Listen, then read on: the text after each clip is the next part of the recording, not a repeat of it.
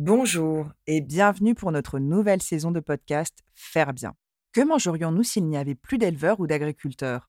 Rien ou pas grand-chose. Or, leur nombre ne cesse de diminuer chaque année.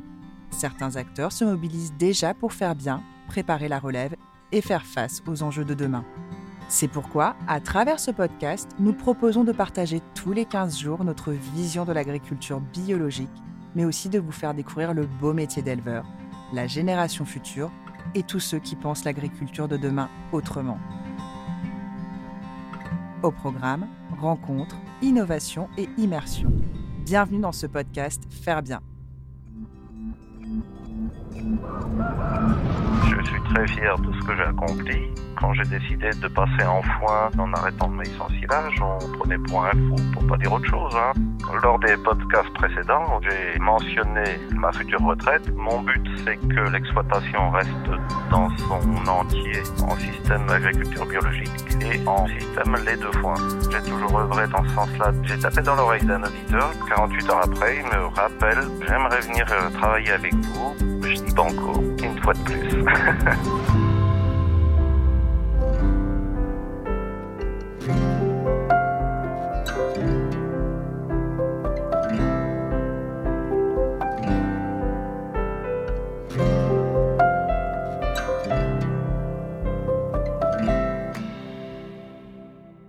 Bienvenue dans notre nouvelle saison de podcast Faire bien.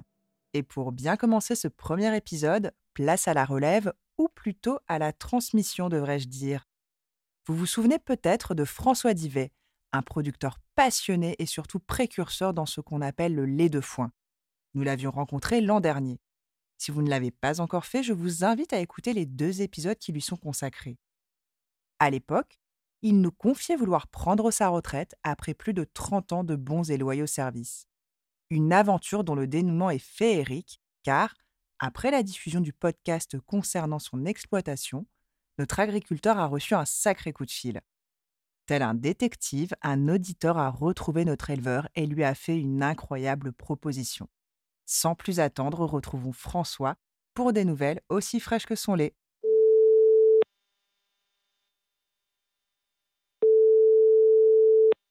Bonjour, François Divet, donc de Vaubadon, à Balleroy-sur-Drôme, exploitant depuis 32 ans sur l'exploitation la ferme de Kerry, où j'élève des vaches laitières en bio et sur lequel je ne produis que du lait à partir de production d'herbe et de foin, avec le label lait de foin.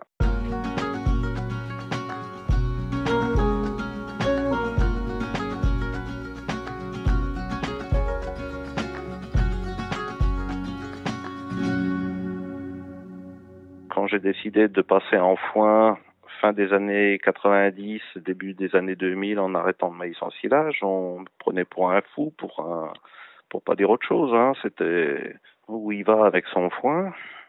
Et puis, bon an, mal an, les avis ont été modérés. Et aujourd'hui, c'est plutôt, on me dit, dis donc, t'as eu raison de faire ce que t'as fait, parce que c'était certainement la bonne voie. Je suis très fier de ce que j'ai accompli.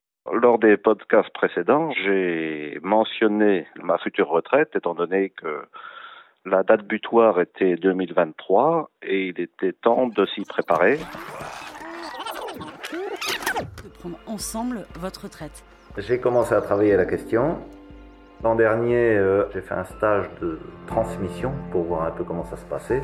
Je me suis tourné aussi vers Terre de Liens pour que les terres qui sont sur cette exploitation soient rachetées par Terre de Liens.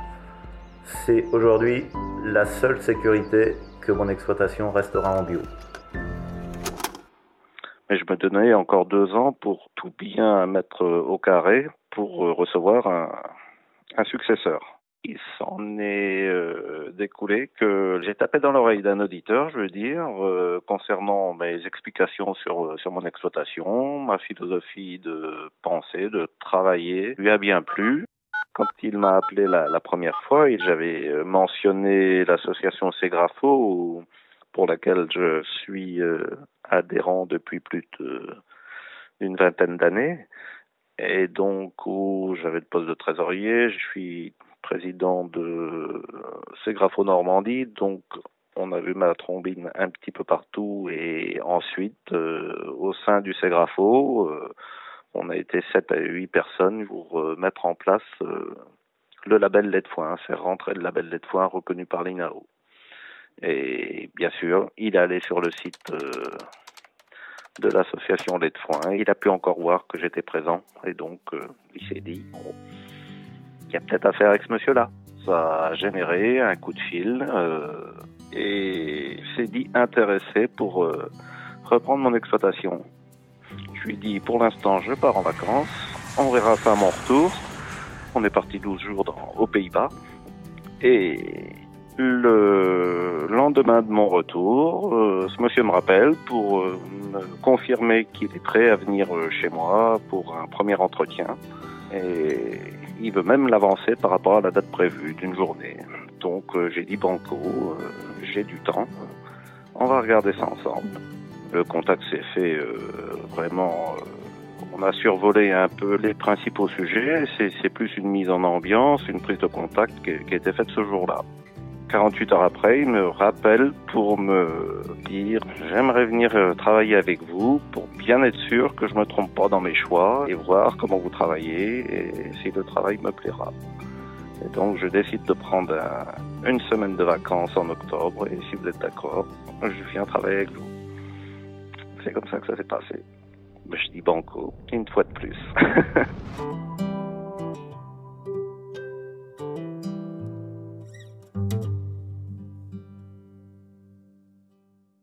Cette semaine s'est très bien passée parce qu'on a eu beaucoup de chance. En octobre, il a fait beau.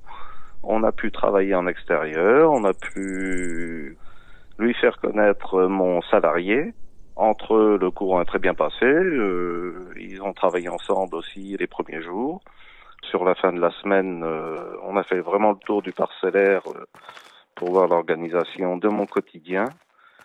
Et le dernier jour, on a plutôt regardé de la comptabilité pour voir un peu les chiffres de l'exploitation, les bilans comptables, pour quand même qu'il ait un œil sur ce que vaut cette exploitation et surtout si elle fonctionne bien. À l'issue de cette semaine, il s'est passé 48 heures. Je pensais pas qu'il allait rappeler aussi rapidement. Pour moi, il y avait un temps de réflexion que je lui donnais qui était un petit peu plus long quand même, parce que c'est pas une décision qui se prend à la légère. Mais il avait l'air accro, et 48 heures après, il m'appelle et il me dit « Faut qu'on avance parce que ça me plaît vraiment bien. J'ai visité depuis quelques années beaucoup d'exploitations dans les pays de Loire, dans la Bretagne, et j'ai jamais trouvé...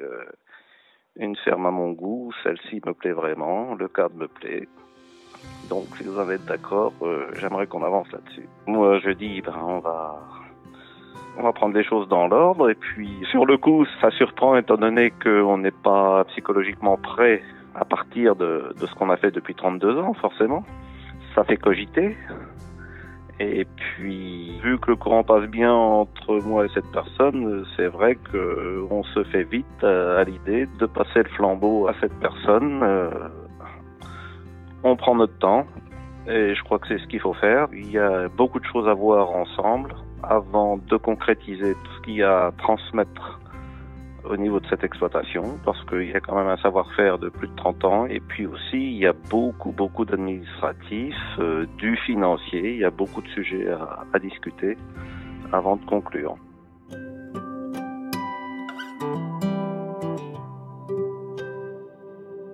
Mon but, c'est que l'exploitation reste dans son entier comme actuellement, et surtout qu'elle reste en système agriculture biologique, et aussi en système lait de foin. Ça veut dire que les vaches n'auront pas droit ni à de l'ensilage, ni à de l'enrubanage, et seront nourries exclusivement avec de l'herbe et du foin.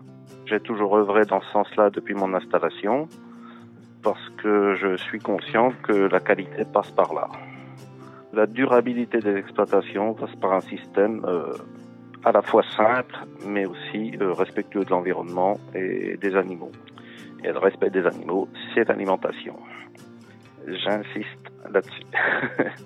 c'est l'association Terre de Liens qui rachète mes terres, car c'est la certitude de maintenir cette exploitation-là en agriculture biologique. Il n'y a pas d'autre solution aujourd'hui, à ma connaissance, qui permette de faire ça. Elles resteront en bio tant que Terre de Liens sera propriétaire de ces terres. À partir du moment où je vends mes terres à Terre de Liens et qui devient locataire, il signera un bail environnemental qui l'obligera à faire de l'agriculture biologique sur ses terres. C'est beaucoup moins lourd de reprise. En tous les cas, faut pas faire reculer des jeunes qui s'installent. Mais je crois que c'est un problème financier aujourd'hui parce que des exploitations qui sont à reprendre ont un volume de trésorerie énorme. Et là, il y aurait peut-être des choses à faire au niveau de l'appartenance des terres, plutôt à des associations comme je souhaite le faire, plutôt que des jeunes qui doivent acheter des terres ou s'installer, ce qui les condamne à des emprunts énormes qui traînent pendant 20 ans et qui les empêchent d'évoluer dans leur métier, quoi. Je pense que c'est une solution pour l'avenir. C'est un système qui lui convient bien. C'est un challenge qu'il va mettre en place aussi parce que faut le tenir. C'est pas si évident que ça. Ça paraît simple comme ça. On a l'impression que chez tout le monde, les vaches mangent de l'herbe et du foin, ce qui est pas du tout vrai. Donc, cette condition de poursuivre en agriculture biologique et en lait de foin étaient vraiment les deux critères que j'imposais pour la reprise de mon exploitation.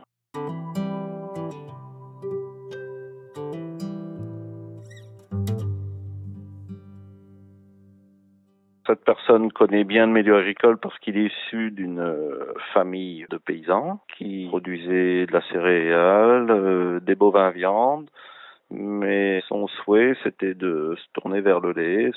Il a fait une formation agricole où il a fait des stages en production laitière et vraiment la production laitière l'intéresse plus que la production de viande. Aujourd'hui, il travaille pour un organisme de certification, donc il baigne à la fois dans l'agriculture et dans la qualité. C'est très rassurant. Je pense qu'il saura respecter le cahier des charges auquel l'exploitation est certifiée. Son job depuis, je crois, une dizaine d'années a dû le rôder dans ce sens-là. C'est ce que je souhaite, c'est qu'il y ait une transmission dans les règles de l'art qui permettront de faire perdurer ce que j'ai commencé et de le maintenir surtout. Parce que c'est un système abouti aujourd'hui et je dirais qu'il a la chance de reprendre une exploitation où il a juste la clé à tourner, ça démarre et ça roule tout seul. La transmission bio se fera. Si c'est pas avec ce monsieur, ce sera avec un autre, mais de toute façon, ce sera vers du bio. Une fois que la transmission sera finie, non, on va quitter la Normandie, il y a des chances. On va se tourner vers la Bretagne. On va retrouver une maison avec mon épouse pour laquelle il y aura des travaux. J'aime bien le bricolage, j'aime bien le jardinage, j'aime bien les arbres fruitiers. Donc on n'est pas à bout d'idées pour s'occuper, il n'y a pas de souci. L'agriculture, c'était mon troisième métier. La retraite, je vais considérer ça comme un quatrième métier. Ça sera certainement une passion aussi. Et puis, il n'y a pas de raison que je m'y plaise pas. C'est un petit conte de fées si ça se réalise jusqu'au bout, hein, parce qu'on n'est jamais sûr de la finalité, mais ça a l'air bien parti. Peut-être que dans un an, je serai à la retraite. Hein. Il faudra me rappeler pour me le demander. Un grand merci à vous, François, et l'on vous souhaite une très belle retraite. Si vous voulez en savoir plus sur l'association Terre de Liens, qui rachète des terres pour les convertir ou les maintenir en agriculture biologique, je vous invite à écouter le podcast que nous avions fait. Quant à moi, je vous dis à très bientôt.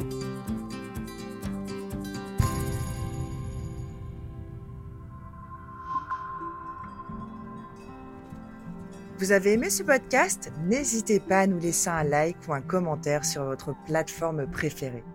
Et pour ne manquer aucun épisode, abonnez-vous.